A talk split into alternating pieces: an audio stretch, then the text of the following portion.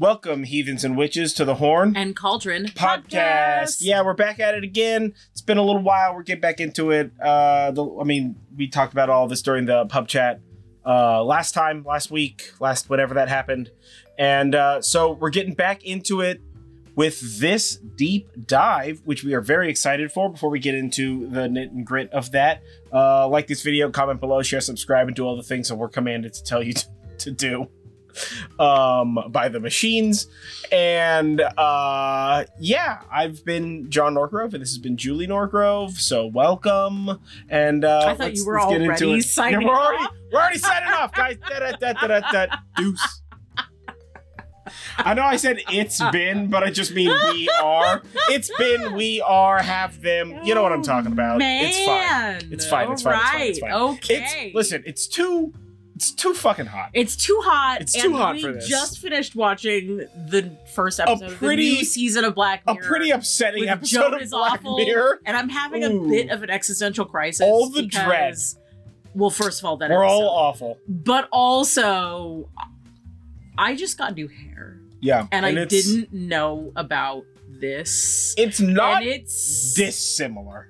really adjacent Yeah, to it. Yeah. and I'm feeling the Venn diagram a bit of overlap.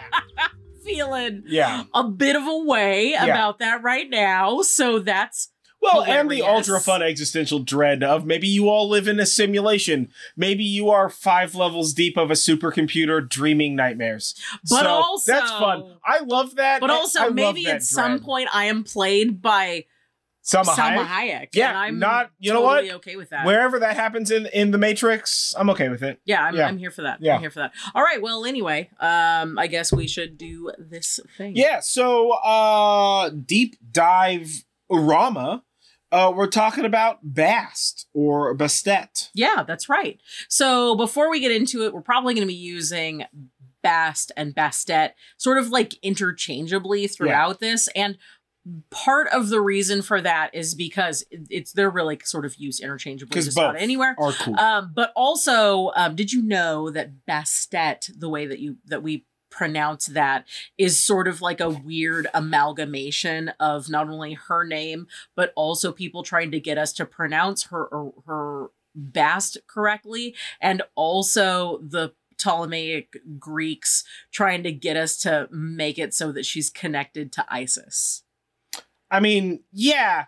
I feel like I feel like, you know, cuz if if you're seeing Bast and Bastet side by side, I feel like when I see Bastet, my like my programming tells me not to pronounce that last E.T. well, just the last T, right? Yeah. It's just Bast, right? Yeah. I guess it would be the last ET because if I was going to pronounce the T, I would say based from And like an English standpoint, which is not what it is. But I think of the E, I'm thinking of this in like my brain just immediately goes to like French Yeah. with yeah, Bastet. yeah. So I don't want to call it Bastet. I want to call it Bast and recognize that the T just allows me to use the E as like a drop off or whatever. yeah. You yeah, know what. I'm saying?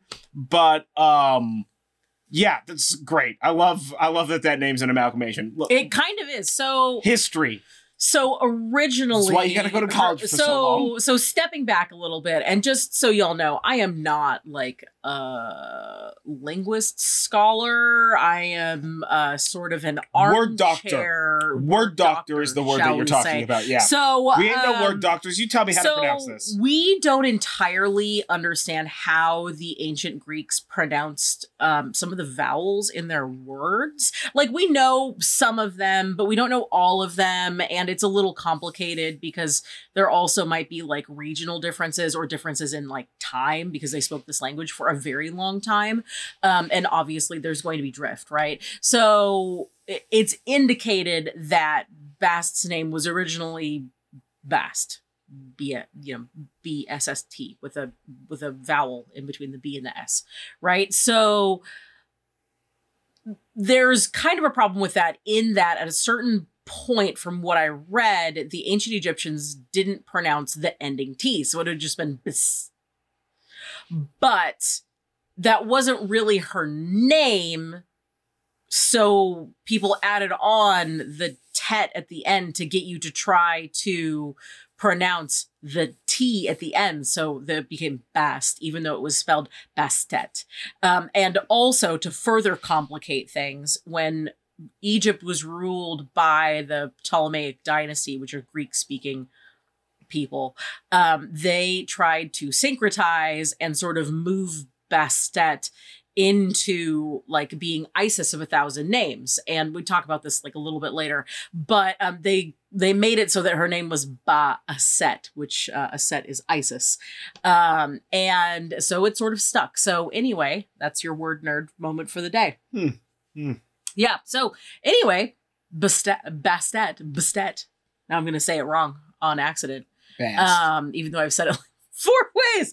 Bast um, is the goddess of protection, especially against diseases and evil spirits, pregnancy, childbirth, fertility, sex, pleasure, music, art, drunkenness, parties, perfume, retribution, hunting, war, prosperity, cats, the sun, and the moon.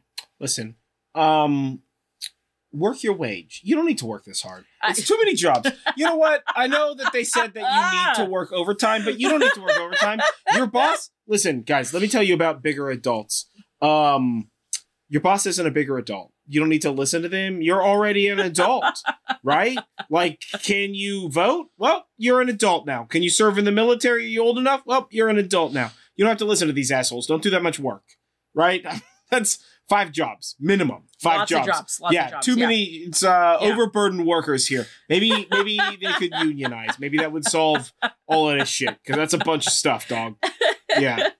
So Bast was worshipped as early as the second dynasty in Egypt, which is about 2890 BCE. Yeah. So like 4500 years ago. To put that in into perspective because that's really just sort of like a mind-boggling long amount of time. She is one of the oldest deities that we've talked about in a deep dive in this podcast Sure. first of all um and that the her the dates of her worship are about 300 years before the step pyramid which is like the proto to the giza pyramids Yeah. so 300 years before Earl the step pyramid at uh, Djoser, and about 1500 years before, um, well, the events in the past in the movie The Mummy. That's Pharaoh Seti the First. So um, Mm. Too long ago to count. Yeah, yeah. Yeah, we don't know. so that's really between 1500 years that's right basically now. between us and uh Charlemagne. Not even that. Yeah. longer than that. Yeah, that's that's way back there, bro. Yeah, yeah. back there, So like a super duper long time ago, which means that really we're looking at like a huge evolution of um the worship of yeah, Bast. a lot of time, a lot of time to uh, Pick on extra Drift. to, to pick up extra jobs. yeah, yeah, yeah. and uh, additional spellings of your name. Uh, so we're going to talk about her epithets real quick. So epithets are um, either Nicknames. like nicknames or titles, that sort of thing.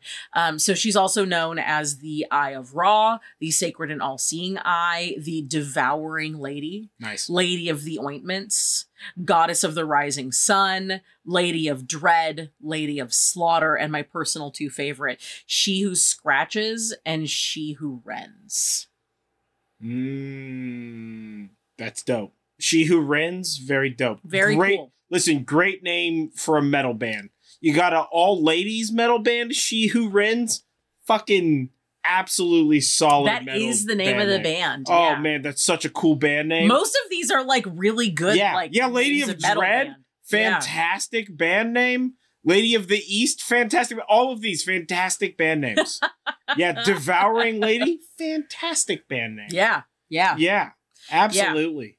So Bast is um, one of the goddesses from the Egyptian pantheon, and as many of you probably know, uh, a lot of the deities in the Egyptian pantheon have sort of like a half animal, half human thing to them, where their head is an animal and the rest of their body is uh, human, most of the time, at least. Um, but Bast is We've all seen Stargate. We know. yeah, we've seen Stargate. We Yeah. know.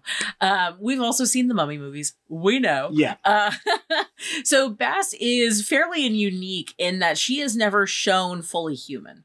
A lot of the um, half animal type deities have sort of like a fully human form Sure. in some of the reliefs that we have, but Bast is never fully human. Uh, but she is most often shown as a slender woman with the head of a cat. Um, and this fantastic because my notes say sometimes shown as a cat. Yeah. Um, Sometimes full cat, sometimes lady with a cat head. Never fully lady though. yeah, sometimes she is just fully a cat, Sure. right? But never fully a lady. Sure. Um, but prior to yes, Once, twice, not fully a lady. Is- you know what song I'm talking about, right? Yeah. once, twice, fully a kitty. Fully a kitty. Uh, so prior to about thousand BC, so like three thousand years ago, she was also shown having like a lion head. So it's more of a recent thing that she was only sort of a domestic cat. Uh, prior to this, she could be shown having a lion head, the head of a desert cat. If you have not looked that up, um, prepare for like a cuteness overload because there are two types of Egyptian desert cats, and they are both adorable and one is like more regal and the other one is like more squishy fluffy i'm here for both um or she's also shown like with the head of a domestic cat sometimes fully a cat and sometimes fully a lion so we see a lot of this Mm. sort of feline thing happening here. And around um around this time we also see that Bast with the head of a domestic cat started to signify lower Egypt and that Sekhmet was shown with the head of a lion and started to sort of signify upper Egypt. Okay. So we have sort of an interesting derivation there. We'll talk a little bit more about her relationship with Sekhmet in a bit, but this isn't really a hard and fast rule. Sometimes in illustrations after 1000 BC, we see Bast with a lion head or even a mane, um, or like maybe wearing a lion's head in sort of like a Hercules sort of a way. Um, it's just not as common. But again, we're looking at like 4,500 years of like history there Yeah. and like individual artistic interpretation. So I'm sure there's a lot. Um, and usually when you see uh, Bast, she's holding an ankh, which signifies long life. She has a papyrus wand, which represents Lower Egypt. She is typically holding a sistrum, which is like um, it's an ancient percussion instrument. It's kind of like a rattle. Um, it's usually attributed to Hathor, but she Bast also carries it. Some other deities do too. Uh, and she also sometimes carries a was scepter for strength. And typically, when we see that she's carrying this scepter that is not the papyrus wand, um, that it's in the shape of a snake because cats and snakes mortal enemies. Yeah. Sure. Yeah. Uh, and then lastly, she's often shown as a litter of kitten, uh, with not as, but with a litter of kittens. She's, sometimes she's sometimes she's one cat. sometimes, Sometimes she's five cats. Who knows? Um, and this is more common when you see her only in cat form, but um, there are a few illustrations that kind of indicate that she may be in a human form with like a litter of cats. Sure. Well, I mean that's that makes sense when she's like associated with like fertility and like all that sort of shit. exactly. stuff, See, like know? knowing all this stuff, you're kind of like, oh, that like kind of makes sense. Yeah, Why she's like, that guy drew her just just with a cat head. I'm like, all right, I got to do my own art. I'm gonna draw her like mostly cat, bunch of fucking kittens. Totally reasonable. Yeah, You know. Exactly. Yeah. Exactly. Yeah. We actually have a lot of statues of her that are um, found in tomb that were found in tombs that are like a domestic cat with a litter of kittens suckling Mm. um and that sort of you know go ties into like fertility and protection of mothers and pregnancy and infants and childbirth as Yeah. well as just sort of like general protection you know like um in the states we kind of go mama bear is the term that we use but you could easily say like mother cat sure. kind of thing Totally, um totally. you know so you've got a lot of pieces Yeah. No, no, no. That all. That's all. That all totally makes sense. Yeah. So as for family, um, of course it's complicated because all deity families are complicated. So um, Yes. her her father, her parents, are either considered Ra, who is the god of the sun and ruler of all, and Isis, the goddess of healing and magic. Um, although that's not always the case, and sometimes she's only the daughter of Ra, and sometimes she's only the the daughter of Atum, the main creator deity. Um, Um, so sometimes she just sort of springs forth, and sometimes there's a mom there, and it just sort of depends on what you're looking at and when and who that came from. As far as siblings go, um, her she would her brother would be Horus, god of healing and protection, and uh, also Anhur, who is the god of war and also like the patron god of the Egyptian army. Mm. She typically is shown as being um, married to Ptah, who is the god of craftsmen and um, architects, which is interesting because Bast is uh, oftentimes shown as like a destructive deity. She is not necessarily shown. I mean, I know we talked about this fertility stuff, right? But like she is oftentimes shown as a war deity and one who takes retribution Sure. and who um, Mussing stuff up. takes stuff apart. Like she like literally rips hearts out Yeah. in certain um, myths and uh, roles of hers. So yeah. it is I mean, if you're gonna eat a heart, you got to get it out still beating. It's it's in the it's in the name. Yeah, So- yeah, yeah, yeah. Yeah. So um her and Ptah have um one or two children, sort of depending on how you look at the things. So there is Nefertum, who is um god of the blue lotus he's also like a very attractive younger male uh, but i don't know that he necessarily was looked upon as being like god of hot dudes Sure, totally. yeah. He was just he was just a guy super into Blue Lotus.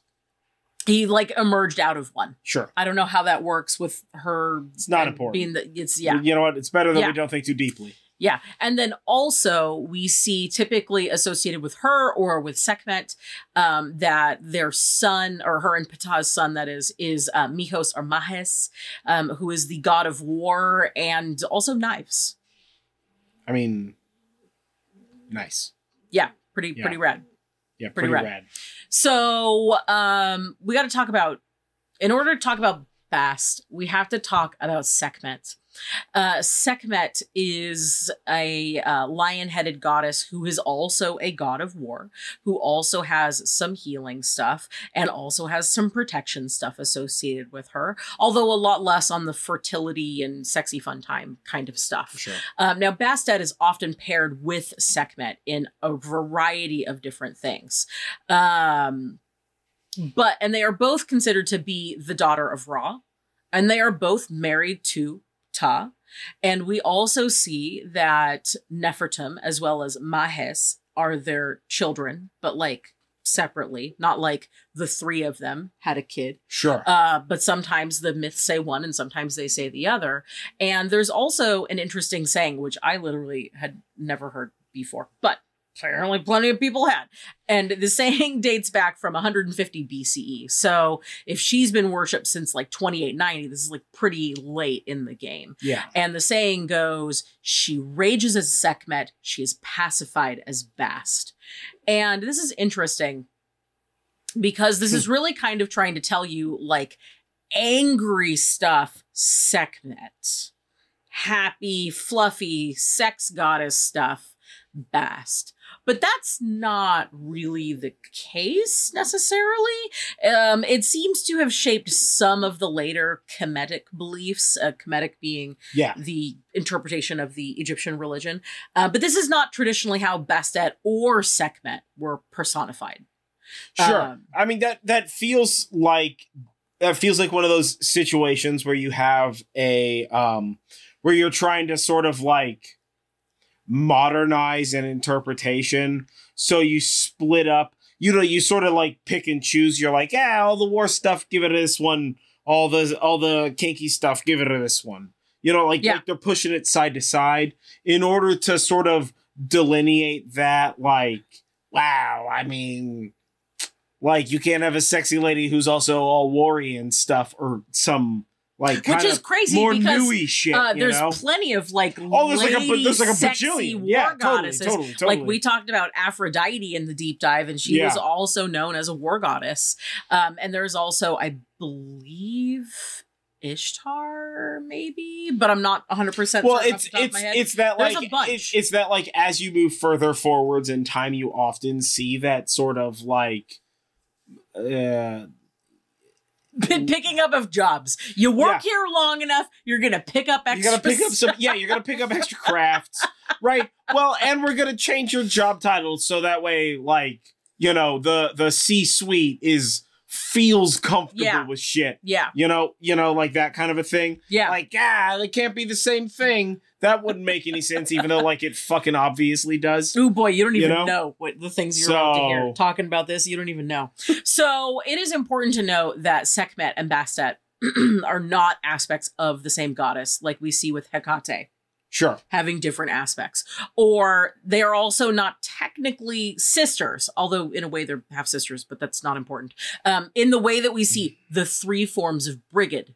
Um, and they're also not a mother daughter relationship, similar to the way that we sometimes see Demeter and Persephone being two sides of the same coin. They are separate entities and deities unto their own thing. It just happens that some things overlap Mm.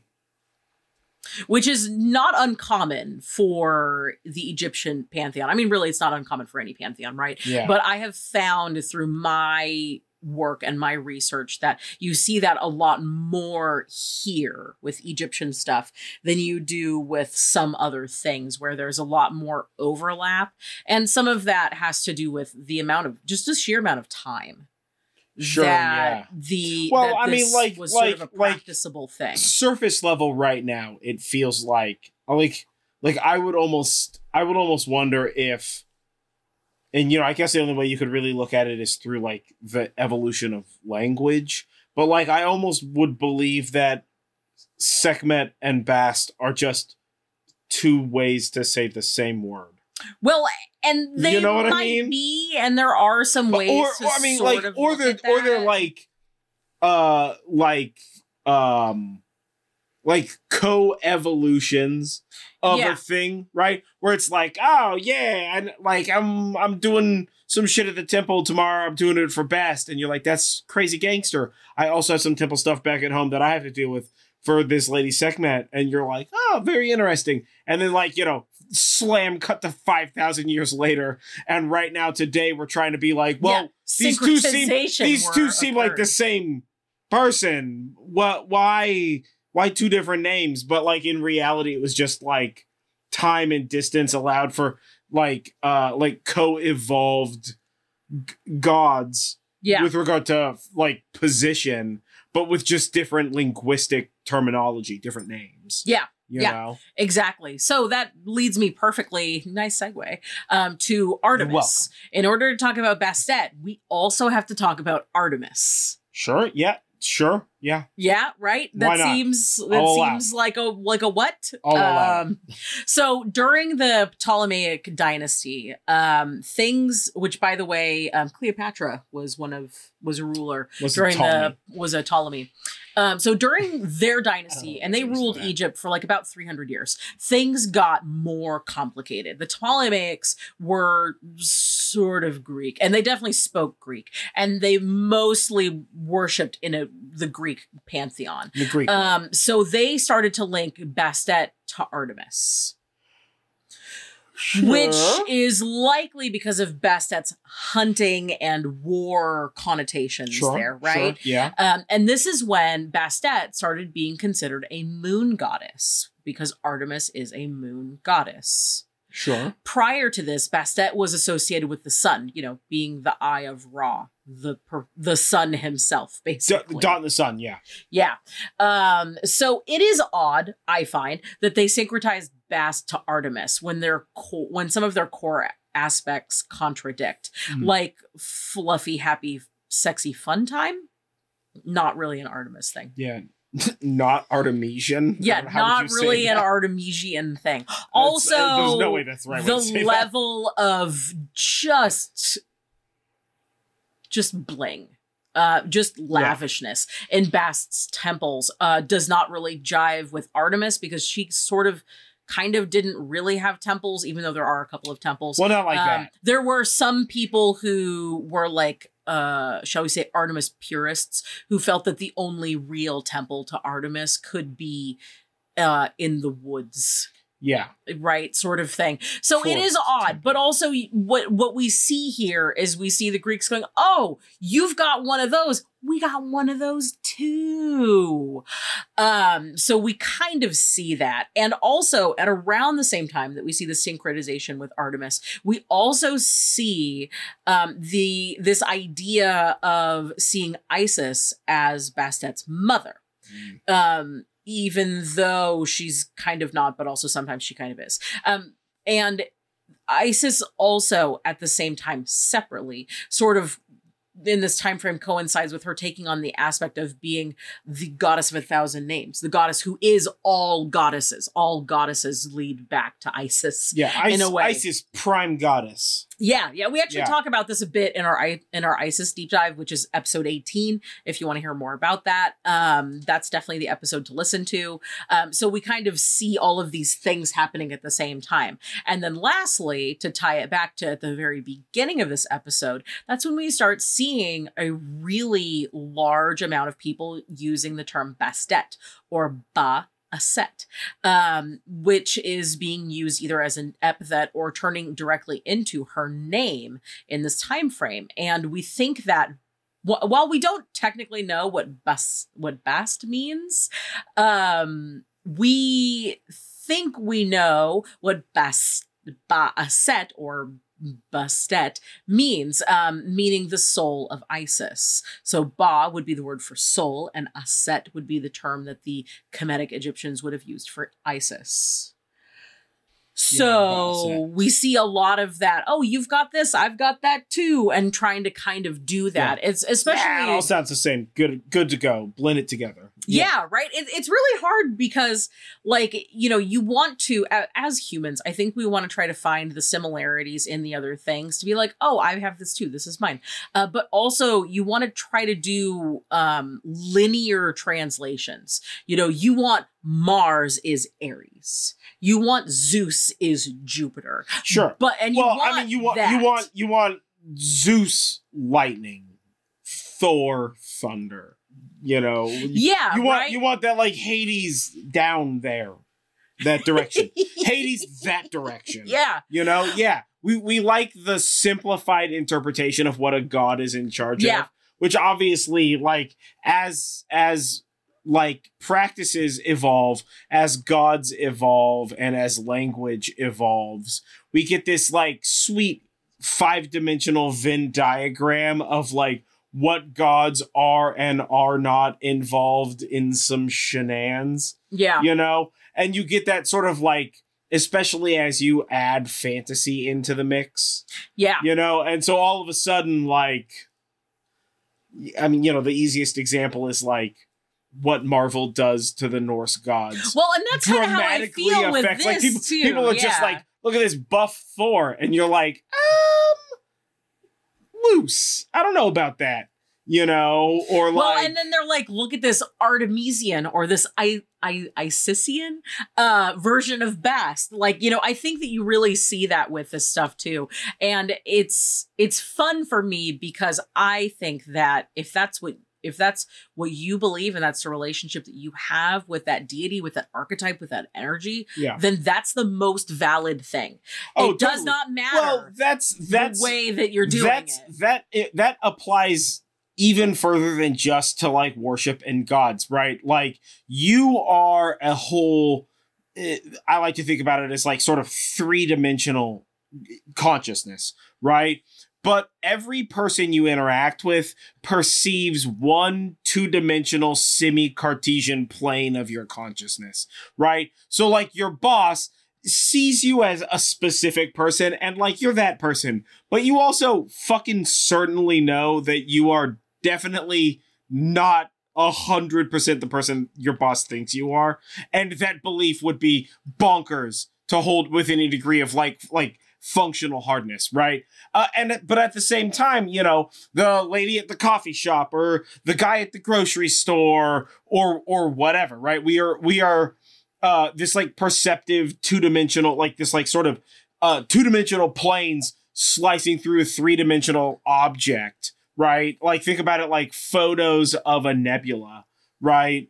um like you look at the you look at the pillars of creation that was shot by um um like some of our older satellites right? And then you look at the new james webb version and it's like a very distinctly and profoundly like it's the same thing. You get that it's the same you look at it and you're like oh i know that.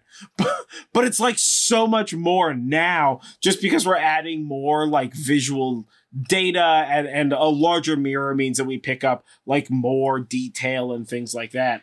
Um and i think that a lot of times like with regard to these things right? Um the way that you worship a deity is that two-dimensional plain like planar interpretation of a greater three-dimensional aspect of this deity's consciousness right? Which means that your worship is exactly as equivalent like your belief in in bast doesn't affect or change or get devalued by like let's say her um distinct interpretation of bast and as such like what her belief faith and practice around that would be right yeah. um i think that like a pretty simplified form of that is the sort of like multiplicity of christian faiths yeah. right they're all worshiping the same guy that's jesus but they're doing different shit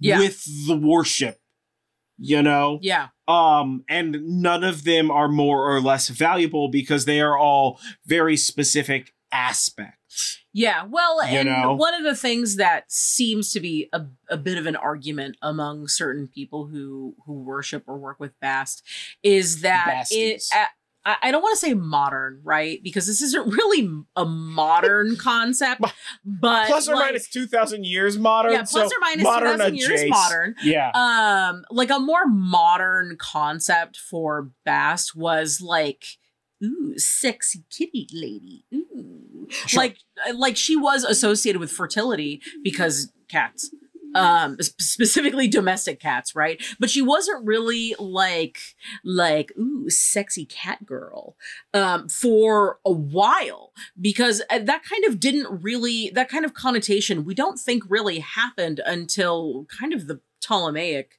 until like things, later right? on until sure. later on because the Greeks saw these cats and they're like ooh cats slinky sexy, exotic. And then that's sort of where that like sexy cat lady thing kind of started um because while the Egyptians revered cats and while you know being mean to a cat was essentially considered a crime. Um, that doesn't mean that they revered like sexy, slinky cats. They revered cats because cats were they were divine and they were also divine protectors. Cats helped to eat mice and ver- like vermin so mice and primarily snakes um, because they would get into the food supply or they would bite you and you could die. Uh, so like cats were a really important piece of the egyptian uh, landscape there. So it makes sense that bast is like somebody that they talk about a lot and somebody who has this like big big influence on things but in so it kind of makes sense why she has so many things that she's about but at the same time she wasn't necessarily about like passionate making love. Like that wasn't really a thing. She was more like um she was more like scare boner. Because like yeah she's like a slender nice looking lady but at the same time like she will literally rip your heart out. And eat. it that stuff kind of happens sometimes. So so um i have a myth to share with you guys about bast. I'm technically it's a little adjacent, but it's close enough. It is uh, sort of the second half of a larger myth. I'm only kind of taking the piece that is relevant to the Bast side of things. Yeah, the um, Bast bit. So this is the tale of Setna and Tabubu. Tab- I am probably pronouncing these very wrong, and if I am, I am sorry. Please tell me how to do that right. Setna and Tabaobu. Yeah. So Prince Setna, I believe he was the son of Ramesses II Sure. Um, so he is playing a board game with maybe a spirit, maybe a deity. Sort of depends on what you're looking at there. Mm. Seen a lot of horror movies. You got to close those board games Yeah, out, guys. and um basically is like i'm gonna steal a book i'm gonna steal this very important book from this tomb and this the spirit in this tomb is like don't don't do that man that's that's bad news bad news bears don't do that and he's like that's too bad Ah, i'm gonna do it He's too far away from Indiana Jones. He doesn't learn that you're not supposed to do that stuff. that's yeah. right yeah so he's too far from that Yeah. um he's still got another several thousand years Well, so he steals get on it, bro. so he steals this magical book from this tomb Mm. Mm. We've Fully seen the mummy. Don't touch fully that book. being warned not to Yeah. fully understanding Yeah. the the the dire. yeah. We've seen Evil Dead. Don't read that book. So he's got this book, and he's basically like on the way I'm imagining this is he's like on his way home, and he sees just the hottest, most beautiful woman he has ever seen in his entire existence. I do not how, know how old this man is. Sure. Um, in his entire existence, he sees her on the street, and he's like, "Girl, you are so friggin' hot. Listen, sometimes you got to do crimes and then pick up a, a hot chick. what is your name?" Yeah, hot chick And she's like, "Oh hi, my name is Tabubu. I am a daughter of the priest uh, of a of a priest of Bastet." And he's like, "I will pay you ten gold to have sex with me right now." oh, very presumptive, but okay, cool. Rock and roll, I guess. Uh, you know what? Setna over here, bringing zero game, immediately jumping to the gold offer, my guy. Maybe you show her the sweet book you just. I think he was like, "Come back to my place. I'll pay I feel right? like I feel like he could have Um, he could have sold that mixtape. I don't think it but I don't think- chose violence instead. I don't think it was street sex, but at the same time, I have to sort of like have an Oh, I'm aside not, I'm not talking here. about street sex. I'm just saying, Um, like, he could have bought her a drink and fucking tried to be smooth, right? He's like, like- I make scrambled eggs in the morning. Yeah. She's like, hey, what's going Um, on? And he's like, how are you doing? I have money. And she's like, all right, well, normally there's a little bit more drama and conversing, but I guess thank you. So I have to have like a bit of an aside here to uh, sort of like before we get further into this tale to like uh shall we say level set in corporaties. Um so back in ancient Oh, Egypt, women had a lot more sexual freedom than most other ancient societies. It was not a taboo to have sex, although you did not generally have sex in like a temple that was That's good. That's Yeah. good. That's nice. I I feel like about that. that. Um, it was not really taboo. Women were allowed to be sexual beings. Sure. Um, yeah. It's a thing that I think as I mean, it's a thing that I think as Americans we kind of forget. pre Jesus. So, yeah. Way pre Jesus. Yeah. So anyway, he sees her on the on the street and he's like, Puritans. Girl, come back to my place and I will have sex with you and I will pay you 10 gold because you are so hot. And she was like, um, no. But you can come to my place and um, I will fulfill all of your desires. Ooh. Does he wake up? Does he wake up in a uh, stone carved bath of ahead. ice Don't without read a kidney? You're not allowed to read I'm not ahead. reading ahead. I'm just telling you. Yeah. It sounds like he's gonna wake up without Okay. a kidney or something. So he accepts, obviously, because this guy, he no longer has a brain in his head Yeah. that he is thinking with. Yeah. Yeah, he was Um, already half out because of the crime, and now he's full out. Yeah, he's So, full full out. Yeah, Full out half chub. yeah. So he accepts. And when he shows up, like basically he follows her to her place Okay. at Bubastis, the, the temple of Bast, um, uh, or nearby. He starts putting the moves on her. And she's like, no, no, no, no. Stop, stop, stop, stop. And he's like, what? And she's like, I will sleep with you if you write a letter promising to give me all of your wealth. And she is so hot Mm. that this man says yes. His lawyer is gonna suggest that maybe he doesn't sign this particular prenup, sir. This is a bad prenup. So You he know- says yes. He starts trying to put the moves on her again, and she's like, "Whoa, whoa, whoa, whoa, whoa! Stop, stop, stop, stop, stop, stop, stop, stop, stop!" And he stops, and she's like, "I will only sleep with you if you have your children come here to sign the document to make it legal." Oh my god, this is a terrible prenup. Listen. Listen, somebody invent time travel, go back in time, tell this motherfucker that this is a bad contract. He agrees. Bad news bears. She's so hot. He wants her so bad. Yeah. He agrees again and starts putting the moves on her. Bold And- strategy, Cotton. And she's like, wait, wait, wait, wait, wait, wait.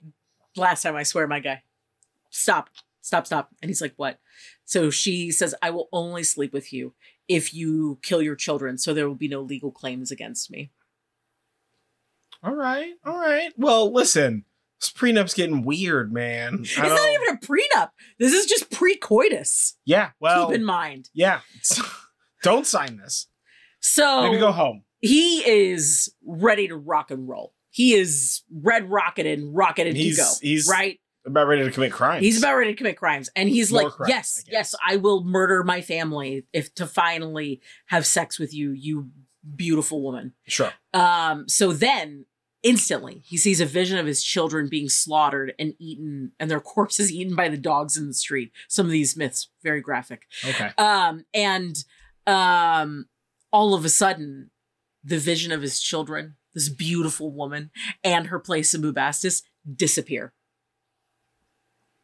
And Prince Setna is left standing in the street, naked, with his penis in a jar.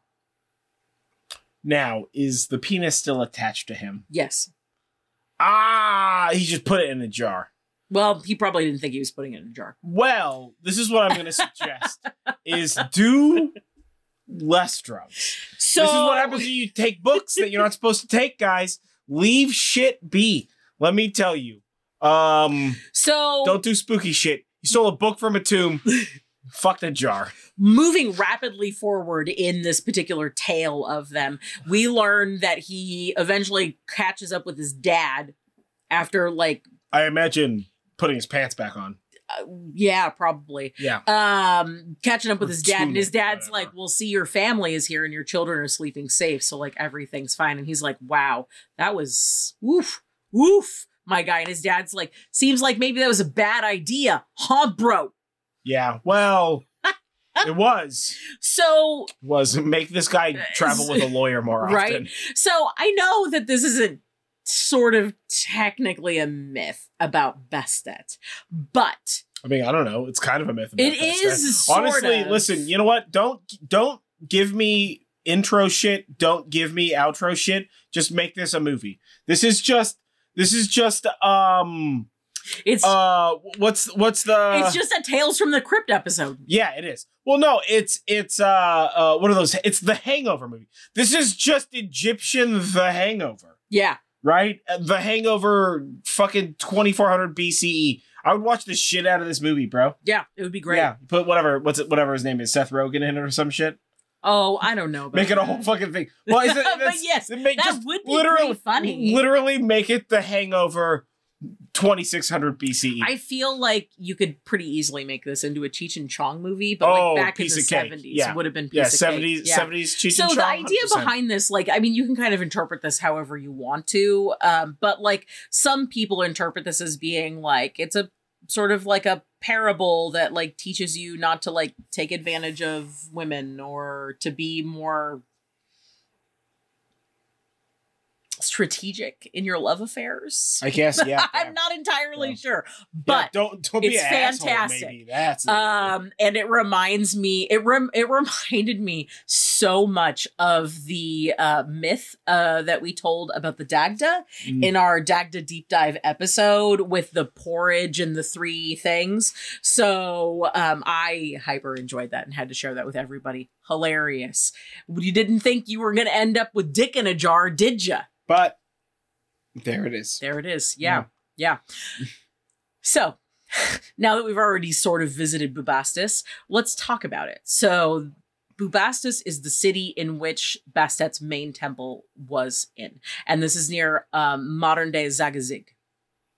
It was described by the Greek historian and travel blogger Herodotus, um, who lived. Love calling Greeks travel travel bloggers. This guy was basically a travel blog- blogger. Prove me wrong. no no no no no no. I think it's just the right way to think about it. Yeah. yeah. Um, he was just an ancient It, Greek it, travel it blogger. both undercredits the Greeks and overcredits actual modern travel vloggers because, yeah, Yeah, yeah. I mean, this guy's still famous like 3,500 years later. Yeah. So Herodotus lived between like 484 and 425 BCE. So again, we know that Bastet has been worshipped since like almost 3000 BC.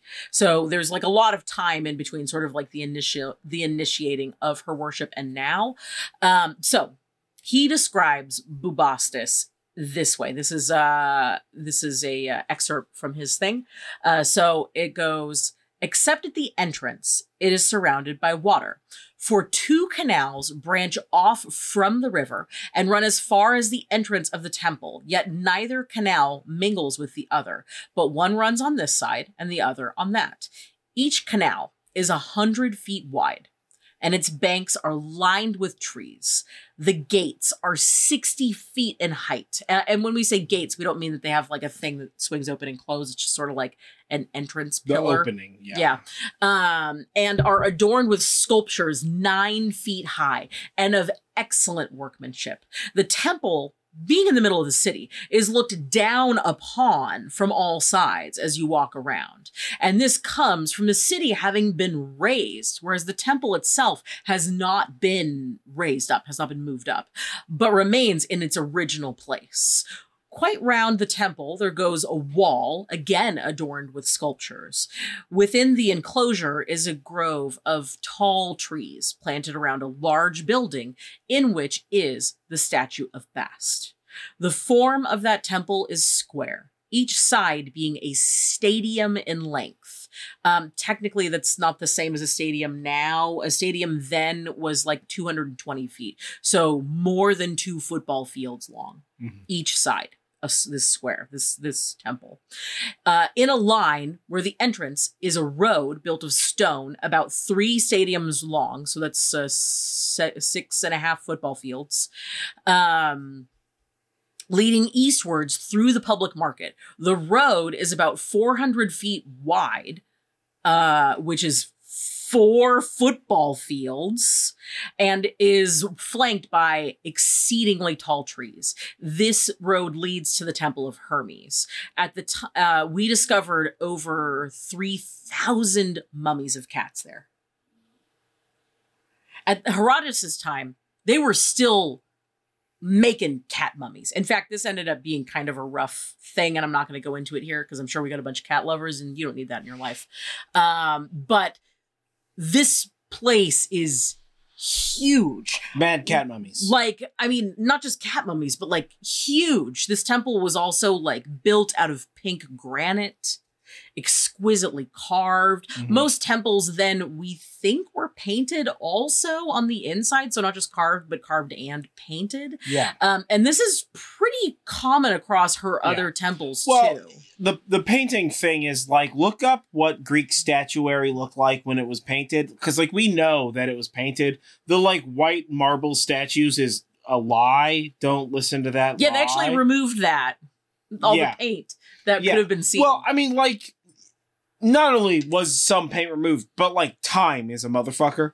Um, so like paint gets destroyed, right? You've owned shit and the paint chipped. Like you've seen an old car, yeah. right? These are statues that are way fucking older.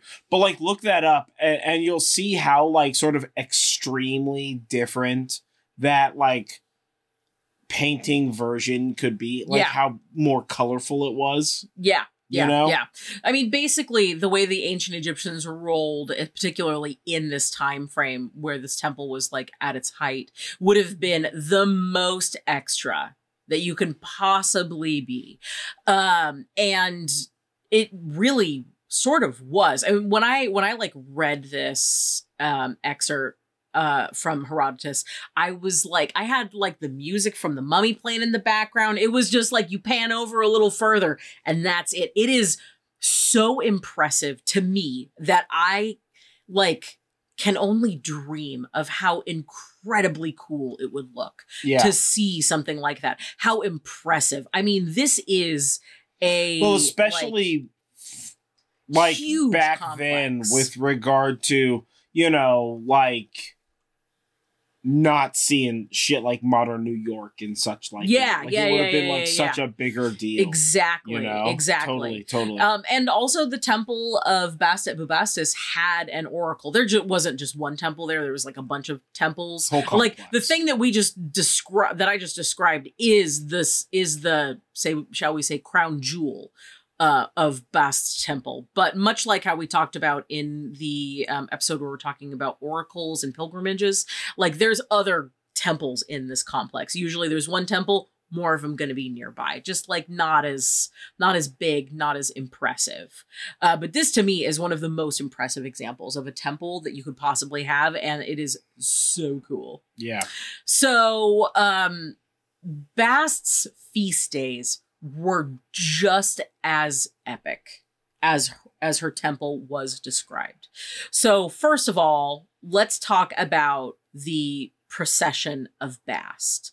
The, the festival or procession of Bast happens on the fourth day of the fourth month, but the Egyptians did their calendar differently than we do now. And Obviously. this day cha- has changed over the years for a variety of reasons. But the timing that I am using for this is when they started using a um a calendar that had 365 days just to make my life easier because otherwise it was a lunar calendar and I don't know exactly when it began or how many days in each there's a whole bunch of there is a whole bunch of calculations that go into trying to figure out when ancient people were celebrating things Yeah. and it's honestly kind of a nightmare y'all so anyway the festival uh, of Bast takes place on the fourth day of the fourth month but for the ancient Egyptians, they typically used the rising of the star Sirius as their new year. So, Sirius rises um, at a different time of year now than it did back then, 4,000 years ago. Uh, and also, it rises at a different date depending on when where you are in the world your latitude. So the further north you are or the further south you are that changes the date. So um the procession of Bast takes place 124 days from the new year of Sirius rising. So we are close to San Francisco and that would put her festival on December 10th for us. Mhm. but if you look at it where Cairo, you know, Egypt, uh, is, and took that as your place where Sirius the star is going to rise, then that would make the festival procession of Bast in December. Now, like 4,000 years ago, that was like a couple of months earlier, but also Egypt has different seasons than we do in North America for the most part. So, you know, the, while this is the time, maybe this is not when you want to celebrate. Yeah, maybe it's not thing. maybe it's not perfectly accurate, but like based on the idea that okay, so the celebration of Bast is supposed to be on the fourth month of the fourth day, and uh month was thirty days long, Yeah. right? And in Cairo, Sirius rises on August first This year. this Yes. year, right? So the fourth month of the fourth day is 124 days by a 30 day month forwards in time, which means 124 days forwards from August 1st this year would be December 3rd this year. Yeah. So for in Cairo, and you're this is like spherical cow in a vacuum math, you know. Um, it should the the uh, procession of Bast should occur December third in like for Northern Californians or people along our like um plane, right? Our Yeah. uh, uh whatever longitude, latitude Our degree. Wh- whichever whichever one of the tudes we are um vi- away from the equator then it would be the 10th of december and again it's because if new year is the rise of the sirius star then the further away you are from the equator uh shifts your new year slightly Yes. Yes. so exactly. Now there are some pagan calendars that put math. this on different dates. Yeah. I saw dates ranging from anywhere between February and April 15th as well as July when it is now that we're actually recording this. So we often say that if it doesn't work for you to celebrate a a Sabbath, a festival on the specific day that you would traditionally have it, celebrate it whenever. And I'm going to say this definitely applies here because for most of the people probably listening to this, you're going to be listening to this and you're like, well, I don't know if I'm going to want to do these things in December. So, you know, take that as it comes. So, Yeah. well it's a different december in fucking cairo than, Yeah, than yeah. in So- Sonoma County. You know, After, so Yeah. now that we've gone through all of this like weird mathy stuff, thank you for sticking with us. it's not bad. Um, let's talk about the festival itself because this is the fun part. So, um, the Festival of Bast is really a celebration honoring Bast's birth. Now, she does have other festivals, most particularly another one called the Sailing of Bast. I don't have any information about this holiday, but that one would happen on the 29th day of the first month, which puts it in actually August um, or September. So, August going by the Cairo calendar or the Cairo rising of Sirius, and um, September 13th going by the San Francisco rising of Sirius, which actually makes it a little bit easier to celebrate because it's nice outside still. So, we're honoring Bass' birth. This was a huge festival, reportedly drawing over 700,000 people when our favorite guy, when our favorite ancient Greek travel blogger Herodotus went to this festival. sure. That is an insane number of people. Yeah, I mean, he went to Comic Con before Comic Con got cool, sure but did. like this He was sure this Yeah. is when Comic Con was big. Yeah. You know? Yeah. I mean, this is this is more people I think than live in the entire county that we live in. Um, I don't know. He was a pretty densely packed these days. Yeah. We do live in a Um, nightmare, guys. But that is a, a really huge amount of people, especially when you think these guys didn't have cars. They didn't have planes. you just got a camel. To They places. just got a camel to that's I don't, I don't I, I can't say that. I'm not going to say that. No. I mean, I, I, started assume, to. and I was assume like, that no. that's who you had pull your carts or Um, horses or yaks. Mo- probably there was a lot of there was a lot of a lot of Yaks, I think, is travel. The lot of- wrong place. mostly boat travel. Yeah, Oh. Yaks is the wrong place. Well, that's that's even easier. Boat piece of Yeah. cake.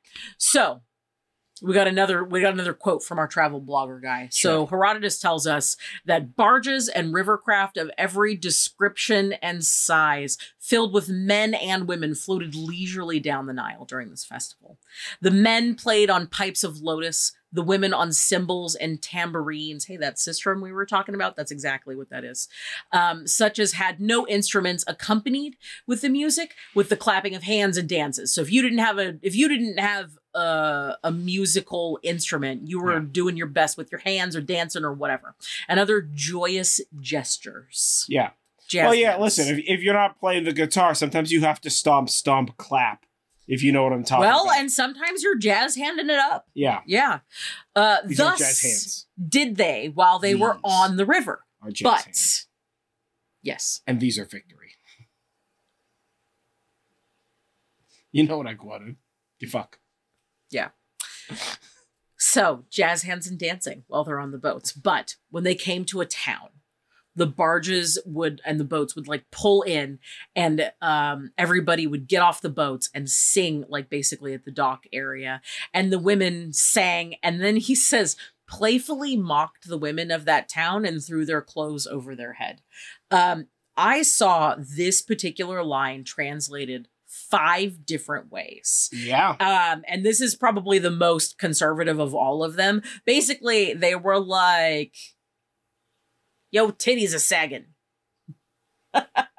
Sure. Let me see that booty." And then, yeah, yeah, I mean, it's it sounds like uh like a fair Mardi Gras. Yeah, yeah, very Mardi Gras, Show show up. very Mardi Gras, Yeah. and um, throwing their clothes over their head.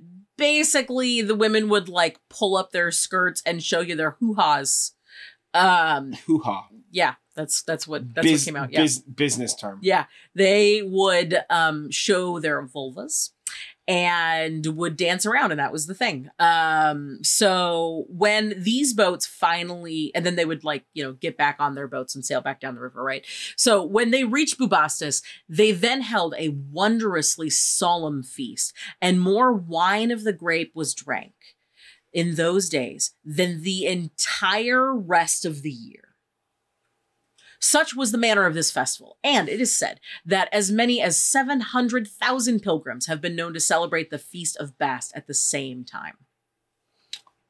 I mean, that sounds like a raging party, bro. Yeah, well, one of the interesting things is that Bast is sort of one of the ways that you can pay homage to her as a deity is in drunkenness.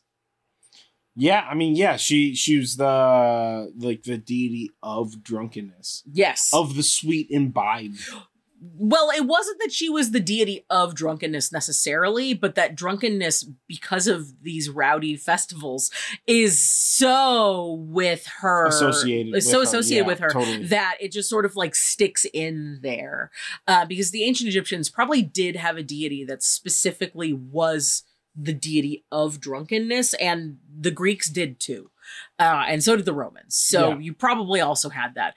Um, but this was also known as the Festival of Chewing Onions. Fair. Okay. so sure. onions were recognized in ancient Egypt as being protective. Uh, it- you throw one of those, ain't nobody coming near you. You ever been hit by an onion? Well- shit hurts. Actually, these were small onions. I- So that makes it hurt more. It's a the smaller onions- surface area for impact. Bro, let me wing a pearl onion at you. You're not coming Yeah. into this house. So the onions that that they would have had back then are actually walking onions, which is hilarious because we were talking about maybe growing these. oh, we're definitely gonna grow walking Yeah. onions. Yeah. um. Yeah, So they make pearl onions. In fact, a lot of the like native or not native, but like smaller batch pearl onions that you get are grown from walking onions. Yeah. You know? So Yeah. if they're not like super industrial or Yeah, whatever. so at the time, the Egyptians felt that onions were protective, and onions are, in fact, good against warding off diseases, and snakes are not big fans of onions. I don't know um, about that. So seek more professional than us. Yeah, don't, don't. Information about onions are not a snake Listen, repellent, guys. yeah. Please. Unless don't. it's a full blown onion and you're throwing that with dead like precision, right? Because then, I mean, like, yeah, sure, of course. But an onion's gonna ward off a bunch of shit if you throw it hard enough. Yeah. Right? Yeah. It reminds An me. An onion based cannon, I'm just saying. It reminds me of that win that Resident. Evil movie where Milla Jovovich goes around and putting quarters into her. oh, yeah, shotgun. she's packing her shotgun But shells with quarters. that, but with Yeah. with pearl onions. Yeah. well, I'm just thinking of like, I'm thinking of like a potato gun, but full of onion. The superior form of a potato gun. Yeah. So Onion gun. So not only were onions thought to be protective against diseases and also snakes, um, Bastet is a deity that's sort of in charge of that.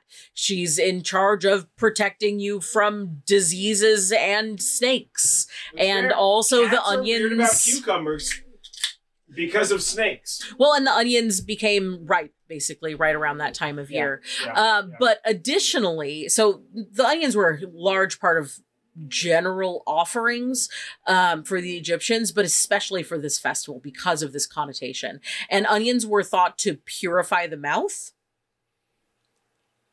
Sure. so that when you sang and you spoke and did whatever else you're doing, it's like purified, Yeah. basically. it's the cleanest and- mouth. They were, yeah, exactly. And they were also associated with the heart, um, which is sort of important with Bast because there is a deity that she sort of evolves into, even though she doesn't. And we're not talking about that here because I couldn't really find a lot of good information about this. So we're going to leave that on a cliffhanger for you. I don't know um, about onions are associated with heart. Uh, they That's were, crazy. they were, Are they maybe heart shaped? um, You know, we love a good synchronicity. You know, A- a little, Humes. a little. Humes love a good synchronicity. Yeah, they were a little heart shaped in that, remember, the Egyptians took out your internal organs to embalm them. Sure. So to an Egyptian, your heart wasn't necessarily the shape the way the like an emoji heart is. I mean, I know what an actual human heart is shaped. I like. do too. Yes. Yeah, I, like Uh, I watched CSI Miami, dog.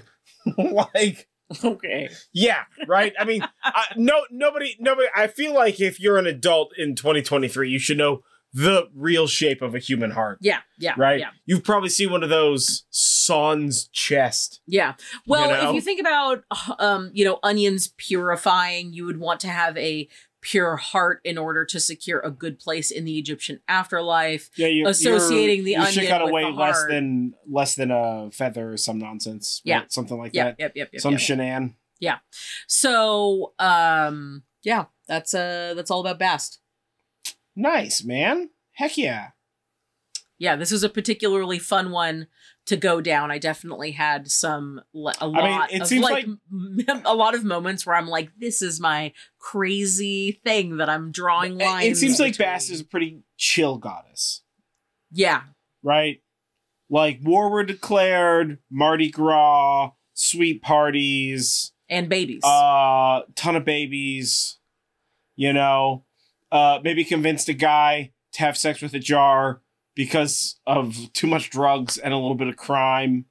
Um, Not even drugs. Like I mean, because, listen, because crime. maybe only just crime, but that's a bad crime, bro. I mean, He he stole the wrong book. He definitely. Yeah. He definitely Was that book shouldn't have sold whispering? that book. Maybe don't touch that fucking book. right? It was a particularly like magically powerful book. So Stop reading from books. Oh, hey, we're staying in this cabin out in the woods. I found a book in this cabin. Don't read that fucking book. don't touch that book. I we shouldn't have to say that out loud. Right? But apparently, for thousands of years, assholes have been reading from books. Right? The difference is nowadays we got to deal with like animated skeletons and like walls full of blood. Back then, you just had a lady make you fuck a jar with hallucinations. I mean, so I guess small victories back then. yeah, But damn, bro, that's Yeah. embarrassing.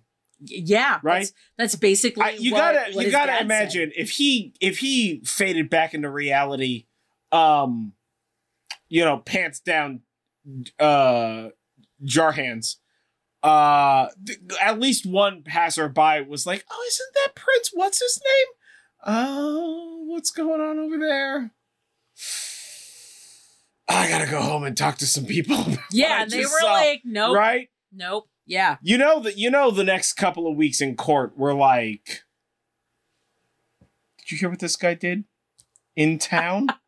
and they're like Yeah, don't say that out loud though. The king, he's real sassed up right now, but that prince how I feel about some jars. Yeah, I brought 3 jars in. I just I'm just leaving jars all over the place, right? Just to see what happens, right? This guy's going bonkers, dude. He keeps he keeps thinking the jars are being fucking installed all over. I left four jars in front of his door this morning. Fuck that guy. You Yeah. know, like that kind I of mean, thing. if you found out about that, like if that if this was a real thing, right? Because we don't know. Bro, if I found You out know. about some some like a shenan like that, I don't even need proof. I just need one person in the office to be like, "Did you hear what happened over the weekend?" Tells me this story about jars. I'm gonna be like, "Pfft, gonna leave so many fucking ball jars in this office. It's gonna be ridiculous, man. Yeah. I'm Also, go to, I'm gonna go to Walmart after work. I'm picking up three cases of jars. I'm coming back into work. My badge still works until 8 p.m. I'm leaving jars fucking everywhere. Yeah. It's gonna be weird, dog. Like, Yeah. Yeah. I'm coming in two hours early to work tomorrow just to watch the jars get discovered. Also, uh, Bast is associated with jars because her name is essentially an ointment jar and uh, I believe a loaf of bread in a hieroglyph. loaf of bread. It's a jar for carbs. it is carb jar. It is kind of like I mean, it could you could kind of consider it a jar with like a, a soup bowl. Yeah, You know, you carve out the inside, put some delicious clam chowder in there, put a Yeah. lid on it. Now you got a jar, chili. a bread jar. Yeah. I'm always gonna vote for clam chowder in the in the bread jar. Well, I mean, that's just because like we're close enough to San Francisco that we can get bang clam chowder in a superior bread jar. But chili in a bread jar, pretty fucking No, fire. I'm still I'm still chili in a bread I'm jar, I'm still Beef- picking clam a beef a, a beef stew in a bread jar. A beef stew. I'm here for that. Here for a beef Here stew in a bread jar. that. I mean, chili's just like weird beef stew. I'm not talking about like a fucking Hormel in a beef in a bread jar. I'm talking about sad bread jars. I'm still picking clam chowder in a bread jar. I'm not hollowing out a loaf of fucking Wonder Bread up in here. right? Gross. Gross. Just painters taping a loaf of Wonder Bread closed, Gross. hollowing out the center, Gross. pouring in a couple of cans of Hormel. Oh man, am I glad that that Wonder Bread puts soy in all their food. Oh my god, it's the Uh. it's not even good bread. No hate on Wonder Company TM, right? I don't I don't know nothing about them, but they make Twinkies and shit. And those are pretty fire, obviously. I think those are fire. Look at my body. Um, but a twonky, as it were. But um Wonder Bread, the like weird sweet sugar white bread, is an affront to all of the gods. I cannot with that shit, dude. yeah, I cannot, man. I'm such a what I'm such a wheat bread, like 47 nut grain bread kind of a person. I love those breads. I want a bread that's a bit crunch. You know? like a or like, a, rye sourdough. bread, or like yeah, I like rye. Like I'll fuck with a sourdough or a French, but that shit got to be like a baguette or something. Something with like a bit of crunch on the crust. I don't want no soft ass sourdough. That's weird. Well, it's dog. pretty impossible for me to find commercially a bread that does not include soy in it. Al, you know the so companies want basically, all I got is all I got is sourdough or Yeah. homemade. yeah, Uh, but I make amazing homemade bread, so that's yeah, dude. We make fucking homemade sliced lunch bread. Yeah. that shit's fire. So I make that. Yes. yeah. Oh, I, I have nothing to do with So, that. I just um, cut it thin. So, anyways, uh, normally we share an invocation and a spell for the deity that we are deep diving. However, Bast is a bit special in that we have a prayer for Bast that originally comes for the Egypt from the Egyptian Book of the Dead. Um, and that is chapter 164 that this um, one is associated with. And before we say this prayer, I want to um, say a few things. So, first of all, the Egyptian Book of the Dead is not one book always the same. The Egyptian Book of the Dead was written over the course of like 1100 years with people like adding stuff to it um pretty constantly. So there's not one version of it. But not only that, there's not even really a version that anybody particularly agrees on. Sure, most- translation's a whole thing. Oh no no no not, not even not even just that. That's even before translation. So like when when someone died, their family would commission the Book of the Dead to be written. So it could be buried with their family members so that they could take that to the afterlife and that would give them a better afterlife um, for a variety of reasons. That's a bit complicated but we'll leave it there right? So if it was a wealthy family they would be able to pay to have more spells in this book of the dead than a poorer family would. So presumably um, an emperor family or somebody who's very high up in the court would have a whole bunch of entries. They would have a thicker book of the dead shall we say um, than uh, say a merchant family that was relatively well off. They would have a smaller book. But of course like i just said there were more things being added to it all the time. So these change. And then you add in what the translations are, and then you add in the nuance of how we understand translations now in like the 21st century as opposed to in the 19th century. There's a lot of differences that kind of go there. So there is not one There's not like a Book hard of the Dead TM. Yeah, there's not a hard and fast. There's not like a King James Book of the Dead. No, not in Right. the very least. Cer- certainly. Yeah. totally, totally, So- totally. the prayer that I am reading is a um, is one that I found that I just particularly liked the way that they worded everything. Um, you can find in our show notes in the sources the top three links will be to three different versions of the Book of the Dead and this prayer, or just the Book of the Dead in general. Some of them don't allow you to bookmark a page, right? So you would go to chapter 164 and then you would read it um and then that is what it is so Yeah. i pulled this off of a website called Iseum sanctuary um, dot com that had a particularly nice version of this prayer. I liked it. I don't know exactly who translated it or how it came to it, but that's who I got it from. Um, uh, so here, here we go. Uh, You want me to read this one? Yeah, go ahead. Okay. Um, He's never seen this. I have not. Nope. This is gonna be cold read. So oh, cold. actually, before we before before we go on, I have to say one thing about the name. Um, in the very first line, we call Bast uh, Seket Bast Ra. That that M does not belong. Sakmet best ra. Seket. So Seket is a um is a term that the ancient Egyptians used that was like a gender neutral term. Um so it just means Just meant like priest or something um it's just sort of like a gender neutral term for for a person. So like um in Japanese when somebody is like um like a kun or like a chan. You have different things for that. Yes. And sometimes they are um, based on a gender, and sometimes they are based on their relationship to you. That's kind Yeah. of this. So seket um, is generally a, is a gender neutral term that sometimes has to do with deities and priests, and sometimes it does not. We got 4,000 years of stuff, man. Uh, and then also, so her name in this is Seket Bast Ra. So Seket is the gender neutral term, Bast is her name, and well, Ra second is her would father. be the a title or label. The Yeah. gender neutrality of it notwithstanding. Yeah. Right? It has to mean something. It could mean priest, it could mean God, but yeah.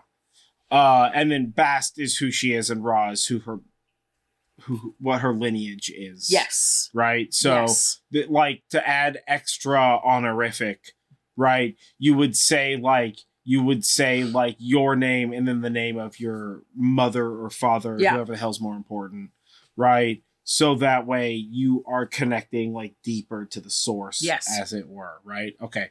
So homage to the O Seket Bast uh Bastra, thou mistress of the gods, thou bearer of the wing a lady of the crowns of the south and of the north, only one sovereign of her father, superior to whom the gods cannot be. Thou mighty one of the enchantments of the boat of millions of years, thou who art preeminent, who risest uh, in the seas of silence, mistress of the lady of the tomb, mother of the horizon of heaven, gracious one, beloved, destroyer of rebellion, offerings are in thy grasp, and thou art standing in the bows of the boat of thy divine father to overthrow the fr- the fiend. Thou hast placed Ma'at at the bows of his boat.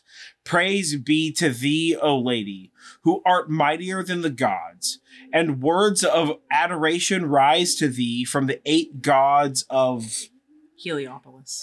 Heliopolis. Thank you. Uh, The living soul, the living souls who are in their chests praise thy mystery. O thou who art their mother, thou source from whom they sprang, who makest for them a place to re- a place of repose in the hidden underworld, who makest sound their bones and uh, preservest them from terror. Preservest who makest them strong in the abode of everlastingness, who preservest them for their evil chamber of the souls of the God of the terrible, who face the terrible face, who is among the co- the company of the gods. so many hyphens. Uchat of Sekhmet, uh, uh, mighty lady, mistress of the gods, is thy name. So this one is a proper segment at the end. Uh, no, that is not. Uchat of Seket. Yeah, that's uh that's that's that's uh autocorrect failing me. Yeah, okay, so Uchat of Seket, mighty lady, mistress of the gods in thy name. Yeah, and Uchat is the uh, all-seeing eye. Mm, okay. Yeah. So that is from the Egyptian Book of the Dead. How cool is that? It's very dope. We don't generally have usually the reason why we write our own invocation and spell is not because we want to be like mm, special Not like, not like, snowflakes, ooh. but because there isn't anything that we can historically grab that is well, or the thing is of like uh, questionable patronage is like sort of a yeah sort of an assy way to say that, but like like we can't know for no, you know. yeah So it's sort of sometimes better to just kind of create it of our own volition. And you know, we've heard us you've heard us talk about this before. Um and and heck we talked about it here, right? Or remember we are all perceiving and interacting with selective two-dimensional planes of the greater three-dimensional godhead with which we're working with. Uh, therefore, and therein, we're all going to have sort of different interpretations. Uh, and so when we write a spell or prayer to work with them, we generally work together to try and find like a good middle ground. Uh spell invocation prayer or otherwise uh, associated craft. Um but if we can find something of sort of like a much purer context like this then we're going to try and work with like you know like bring that up and, and, and mention that and and present that to you guys Uh, but also for this or for other things, if you come across something that's sort of like A1 source, right? A1 stake source Yeah. on this, um, always let us know because that's interesting, right? Yeah. Um, we're not some bloody end all and be all of knowledge, clearly. Um, I've gotten up three times during this podcast to get more to drink. So clearly I'm not the end all and be all of knowledge. Um, but we are interested in these things and we are presenting them in hopes that you are also interested in these things.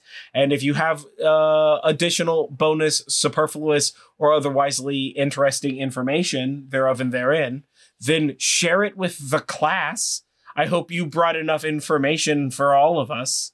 Um, because we all want to learn more, right? Yeah. Uh, and and sometimes even the most tenuous piece of bonus information is like just like life shifting when you hear it and you're just like, oh, okay, well, I'm gonna, go take a five minute break, take a lap around the property or something, Yeah. you know, uh, to cope with that new knowledge. Yeah. Uh, so I'm just gonna um, like lay on the couch Yeah. uh, I was gonna, for like- like a few minutes and just existentially. Yeah, I'm, I'm just gonna lay here and stare at the sky. Yeah, Yeah. uh, don't worry about it. It's probably okay. Yeah. Yeah. Yeah. Yeah. Yeah. you know. Uh, So, um, that leads us to our next section, Yeah. which is correspondences. Your favorite part, the reading of lists. mm, lists. Yeah. So, to recap, Bastet is the goddess of protection, childbirth, fertility, pleasure, drunkenness, music, perfume, retribution, war, cats, the sun, and the moon. Yeah, not just the moon. Don't believe the hype. Yeah, not just the moon. Don't believe the hype. Her colors associated with her are black, gold, green, um, silver, and really kind of any bright color. As for animals, it's cats, guys. Shocker, right? Yeah. Um, what kind of cats? All cats. all cats. Um, definitely Land cats. cats. sky cats, water cats. Especially if you can find a picture of a cat eating a steak. Yeah. um, because it's definitely a thing that Bast does. As Yeah. for stones, um, alabaster, um, which we think actually is like comes from the root of her name. Um, Sure. Yeah. uh, cat's eye, carnelian, pink granite, rose quartz, tiger's eye, sunstone, all associated with Bastet. Of course, lapis. Too, you can add in there, sort of an all-purpose one. Sure. Uh, for plants, catnip. Obviously. Big right? shocker. Yeah. Also, um, frankincense, lotus, mint, myrrh, any sort of reeds, also like marshy plants, uh, vervain, and water lily. For foods, we're looking at um, fish, onions, and wine primarily.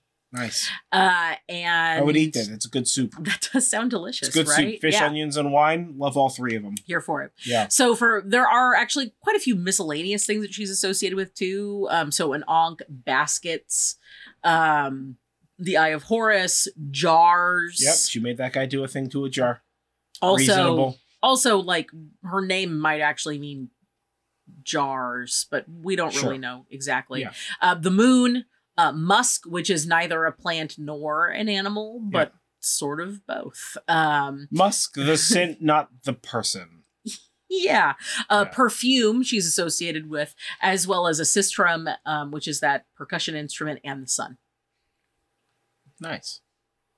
So now y'all know all about Bast. Such such is such is a bast, a bestet. Yeah. Um. Uh. What was the what was the uh. Isaucian version of Baaset. Ba Aset? Yeah. A Ba Aset. The devouring lady. yeah, nice. I'm into it, man. The Devouring Lady. Somebody that better be a fucking rock band, bro. Let me tell you how upset I'm gonna be when we're done recording this and I Google that and it's not a flippin' metal band. Yeah, I'm gonna be so angry. I'm gonna be let down, guys. Yeah. Yeah. so yeah. get on that if it doesn't already exist.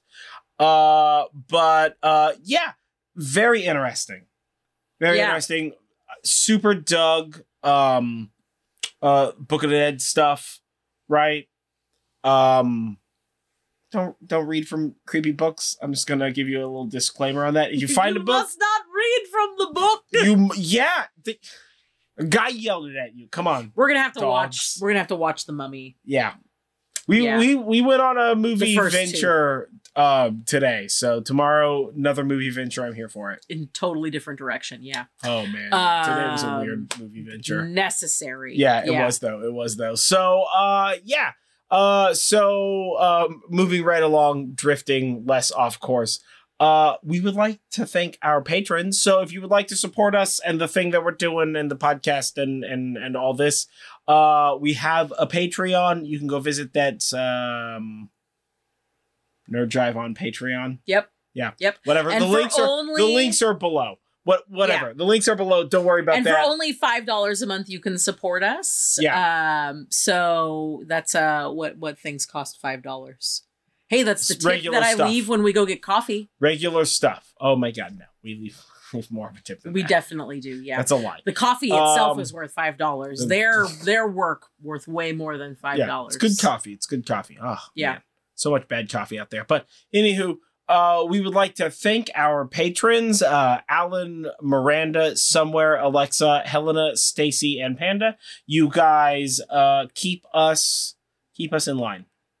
Yeah. Thank you for helping us do what we do and better every single time. Absolutely. We very much appreciate it. Absolutely. So yeah, and um, you know, if you want the complete list of correspondences as well, the book book of shadows page associated with uh the Bastet deep dive uh that comes out on our Patreon. Those are fun little graphic things that I do. Uh so look out for that. Um and uh you know, next time we're it's another pub chat. So do you have a pub chat question or any question really? I mean anything can be anything. Or a topic Um, for us to riff on. Yeah, topic for us to riff on or anything like that, right? We always have some questions that we can always bring up, but we're also here to answer your questions or um, explore something that you've been interested in, or you know, just address something uh, weird and esoteric. or Uh, just we love that stuff. kind of talk off Yeah, the just to cuff chit-chat. about something. those are much more sort of chill adventures um but uh so next up is that and um yeah thank you for joining us for this podcast. Uh while we're at that uh don't forget to like this video if you're watching it on youtube. Subscribe to the channel for more of us. Share us with your friends so that way it spreads. And um if you're watching us or listening, I guess, on a podcast thing, do whatever that is. Leave a review, subscribe, heart, or otherwise emoji the thing that we're doing. They're all a little because they're all a little different, Yeah. and I don't I don't care to learn what each one of them means. And um, yeah, we will catch you guys next time. I, whatever. Either way, I have been John Norgrove. This has been Julie Norgrove. This has been The Horn and Cauldron podcast, and we will catch you guys next time. Stay magical, folks. Yeah, and don't forget, breathe in self confidence and breathe out self doubt.